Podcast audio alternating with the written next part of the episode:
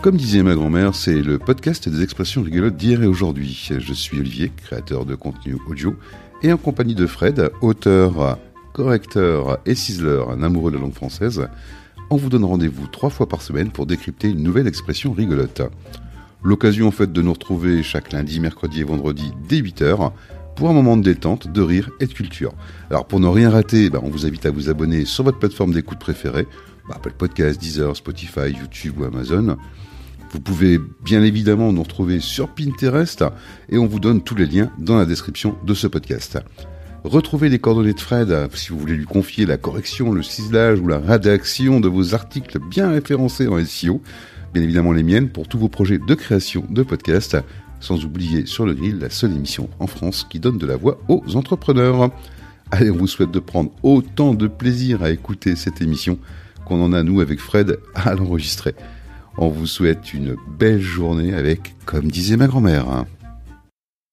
Petit secret de fabrication aujourd'hui, puisque on enregistre avec Fred dans une chambre d'hôtel. Je vous rassure en tout bien tout honneur, hein, euh, soyons clairs.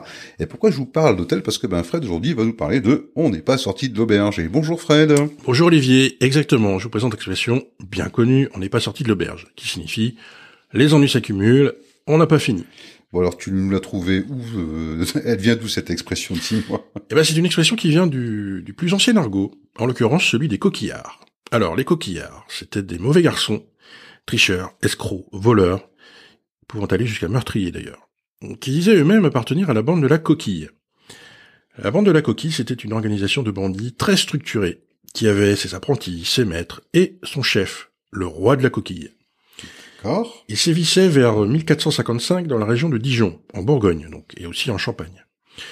C'était donc plutôt localisé, même si parfois on soupçonne certains bandits parisiens de l'époque, décrits par le poète François Villon, d'en avoir fait partie. Mais euh, François Villon, en fait, c'était pas non plus un saint, hein, euh, mémoire.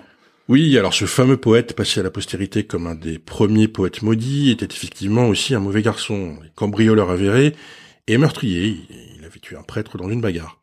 Certaines de ses mauvaises fréquentations, comme Régnier de Montigny, alors lui qui était un coquillard notoire, ou Colin de Cailleux, ont été pendues au tristement célèbre gibet de Montfaucon.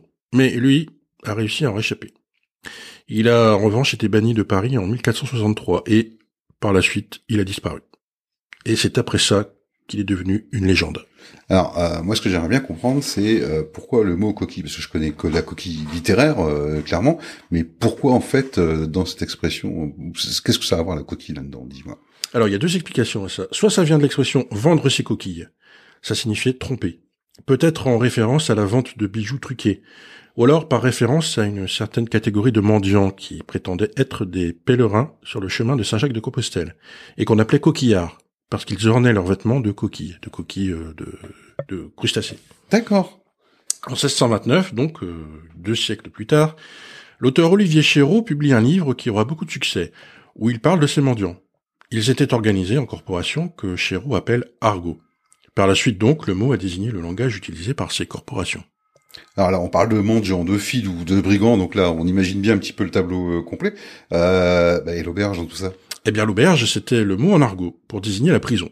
Eh oui, les bandits étaient nourris, logés et blanchis, à l'abri de la famine et des intempéries. Comme dans une auberge, en somme. Donc, du coup, euh, l'expression, elle viendrait de là. Eh bien oui, parce que même si on était bien traité et que le gîte et le couvert y étaient gratuits, la prison, bah, ça restait quand même la prison. Et que quand on accumulait ou quand on se créait beaucoup d'ennuis, on risquait d'y passer beaucoup de temps. On ne risquait pas d'en sortir de sitôt. Donc, quand les ennuis s'accumulent et que les difficultés s'entassent, on n'est pas sorti d'auberge. Exactement. C'est évidemment pas la seule expression à venir d'un mot d'argot. Hein. On aura sans doute l'occasion d'en recroiser d'autres. Alors ça, j'en doute pas. Euh, mais dis-moi en fait, parce que j'aimerais revenir un petit peu sur les, les, coquillards. Ça me fait penser à une autre expression. Je m'entends pas le coquillard. Ça, c'est apparenté? Non, pas du tout. Le coquillard, c'est dérivé de cocard. Hein, c'est l'œil. Je m'en tamponne le coquillard, ça veut dire euh, je m'en bats l'œil.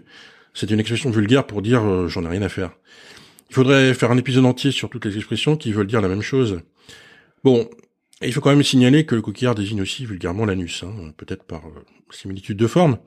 Déjà au Moyen Âge, le mot coquille avait une connotation scabreuse. Ça pouvait désigner le sexe, aussi bien masculin que féminin d'ailleurs. Donc attention avec l'expression je m'en tamponne le coquillard, hein, c'est à éviter en soirée chic ou au travail. Bon, bah, ça, je vais m'en souvenir parce que, à force de, de, faire des expressions avec toi, j'ai tendance à en utiliser de plus en plus. Donc, on va éviter de dire que je m'en tamponne le coquillard. Euh, donc, euh, je m'en tamponne la luce. Hein, c'est à peu près la même chose aussi. Euh, on, on, parlera de cette expression en détail parce que, franchement, elle me paraît bien. Et d'ailleurs, euh, la prochaine expression, tu nous parles de quoi? Eh bien, dans la prochaine expression, on va essayer de pas se casser la margoulette. D'accord, ok. Eh ben, écoute, on verra ça lors de notre prochain rendez-vous. Merci Fred d'avoir euh, partagé cette expression et nous en avoir donné euh, quelques explications. Euh, vous avez aimé? Ben, Pour nous encourager et promouvoir la création des auteurs, c'est très simple. Vous partagez simplement ce podcast avec votre entourage, votre réseau, sans oublier bien évidemment de vous abonner et de nous laisser un commentaire.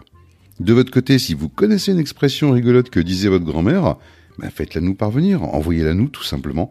Avec Fred, on se penchera dessus et on vous en donnera la provenance. Pour trouver nos coordonnées, c'est très simple, elles sont dans le descriptif de ce podcast. Et puis pour un petit coup de pouce, abonnez-vous simplement sur votre plateforme d'écoute préférée, sans oublier de vous abonner sur Pinterest. Allez, belle journée à vous tous.